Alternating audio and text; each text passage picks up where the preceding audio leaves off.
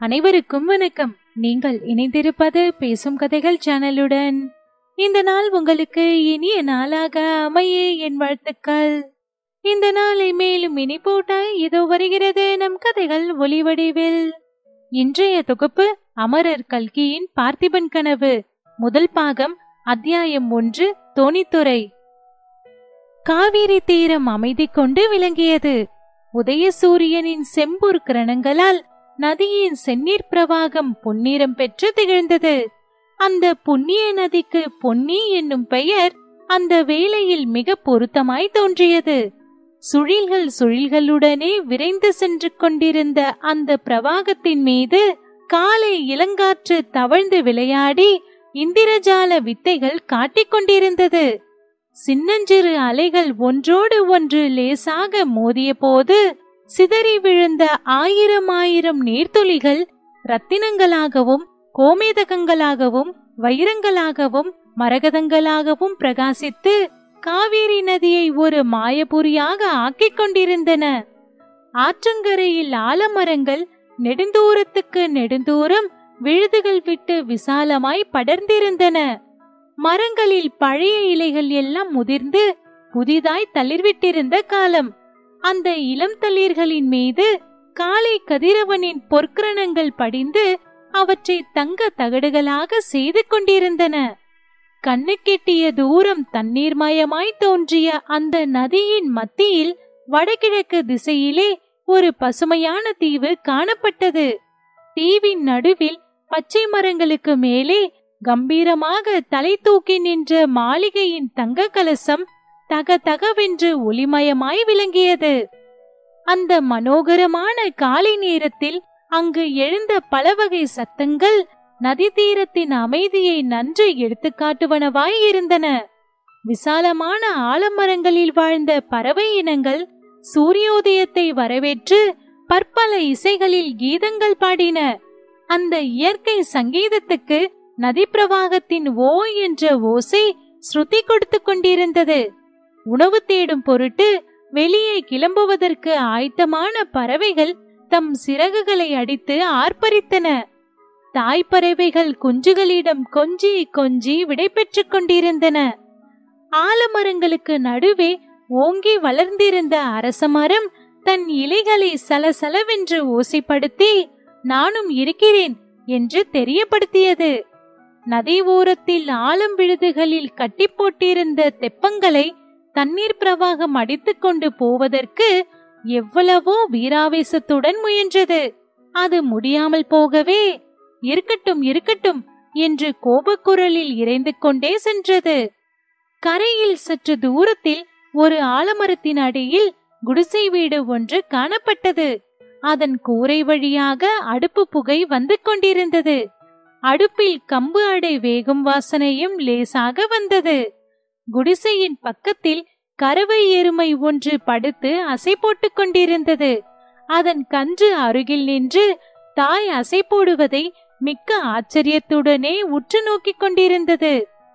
டக் டக் டக் டக். அந்த நதி தீரத்தின் ஆழ்ந்த அமைதியை கலைத்துக் கொண்டு குதிரை குளம்படியின் சத்தம் கேட்டது. டக் டக் டக் டக். வர வர அந்த சத்தம் நெருங்கி வந்து கொண்டிருந்தது. இதோ வருகிறது. நாலுக்கால் பாய்ச்சலில் ஒரு கம்பீரமான குதிரை. அதன் மேல் ஆஜானுபாகுவான வீரன் ஒருவன் காணப்படுகிறான். வந்த வேகத்தில் குதிரையும் வீரனும் வியர்வையில் மூழ்கியிருக்கிறார்கள் தோணித்தூரை வந்ததும் குதிரை நிற்கிறது. வீரன் அதன் மேலிருந்து குதித்து இறங்குகிறான். குடிசைக்குள்ளே இளம்பெண் ஒருத்தி அடுப்பில் அடை சுட்டுக் கொண்டிருந்தாள்.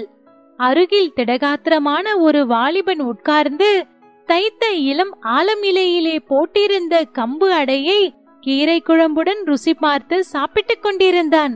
ஒரு தடவை அவன் நாக்கை சப்பு கொட்டிவிட்டு அடி வள்ளி இன்னும் எத்தனை நாளைக்கு உன் கையால் கம்பு அடையும் கீரை குழம்பும் சாப்பிட எனக்கு கொடுத்து வைத்திருக்கிறதோ தெரியவில்லை என்று சொன்னான். தினம் பொழுது விடிந்தால் நீ இப்படிதான் சொல்லிக் கொண்டிருக்கிறாய். இன்னொரு தடவை சொன்னால் இதோ இந்த அடுப்பை வெட்டி காவிரியில் போட்டு விடுவேன் பார் என்றாள் அந்த பெண். நான் விளையாட்டுக்கு சொல்லவில்லை வள்ளி மகாராஜாவும் மகாராணியும் நேற்று பேசிக் கொண்டிருந்ததை கேட்டேன் யுத்தம் நிச்சயமாக வரப்போகிறது என்றான் வாலிபன். யுத்தம் வந்தால் உனக்கு என்ன என்றுதான் கேட்கிறேன் உன்னை யார் யுத்தத்துக்கு அழைக்கிறார்கள் உன் பாட்டுக்கு படகோட்டிக் கொண்டு இருக்க வேண்டியதுதானே? அதுதான் இல்லை நான் மகாராஜாவின் காலிலே விழுந்து கேட்டுக்கொள்ளப் போகிறேன். என்னையும் யுத்தத்துக்கு அழைத்துக் கொண்டு போக சொல்லி. நான் உன் காலிலே விழுந்து என்னையும் உன்னோடு அழைத்துக் கொண்டு போய் என்று கேட்டுக்கொள்ளப் போகிறேன். அதற்கு உனக்கு இஷ்டமில்லாவிட்டால் காவேரி ஆற்றோடு போனவளை எடுத்து காப்பாற்றினாயோ இல்லையோ? மறுபடியும் அந்த காவேரியிலேயே இழுத்து விட்டு விட்டு போய்விடு. அதுதான் சரிவல்லி. சோழ தேசம் இப்போது அப்படிதான் ஆகிவிட்டது. பெண் பிள்ளைகள் யுத்தத்துக்கு போக வேண்டியது.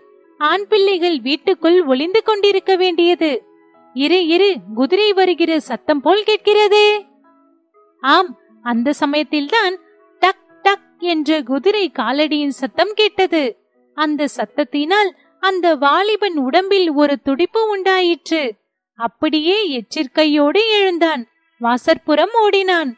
அங்கே அப்போதுதான் குதிரை மீதிருந்து இறங்கிய வீரன் பொன்னா மகாராஜாவுக்கு செய்தி கொண்டு வந்திருக்கிறேன். சீக்கிரம் தோணியை எடு என்று சொன்னான். பொன்னன் இதோ வந்துவிட்டேன் என்று சொல்லிவிட்டு உள்ளே ஓடினான். அந்த சமயம் வள்ளி சட்டுவத்தில் இன்னொரு அடை தட்டுவதற்காக மாவை எடுத்துக் கொண்டிருந்தாள். வள்ளி உறையூரிலிருந்து செய்தி கொண்டு வந்திருக்கிறான். அவசர செய்தியாம் நான் போய் வருகிறேன் என்றான் பொன்னன். நல்ல அவசர செய்தி. அரை வயிறு கூட நிரம்பியிராதே எனக்கு பிடிக்கவே இல்லை என்று வள்ளி முகத்தை திருப்பிக் கொண்டாள். அதற்கென்ன செய்கிறது வள்ளி? அரண்மனை சேவகம் என்றால் சும்மாவா? என்று பொன்னன் சொல்லிக்கொண்டே அவளுடைய சமீபம் சென்றான். கோபம் கொண்ட அவளது முகத்தை தன் கைகளால் திருப்பினான். வள்ளி புன்னகையுடன் தன் முகத்தின் மேல் விழுந்திருந்த கூந்தலை இடது கையால் எடுத்து சொருக்கு போட்டுக்கொண்டு சீக்கிரம் வந்து விடுகிறாயா? என்று சொல்லிவிட்டு பொன்னனை அண்ணாந்து பார்த்தாள். பொன்னன் அவளுடைய முகத்தை நோக்கி குனிந்தான். அப்போது வெளியிலிருந்து எத்தனை நேரம் பொன்னா? என்று கூச்சல் கேட்கவே பொன்னன் திடுக்கிட்டவனாய் இதோ வந்துவிட்டேன் என்று கூச்சலிட்டுக் கொண்டு வெளியே ஓடினான். இத்துடன் அத்தியாயம் முடிவுற்றது. தொடர்ந்து கதைகளை கேட்டு ரசிக்க பேசும் கதைகளோடு இணைந்திருங்கள். நன்றி.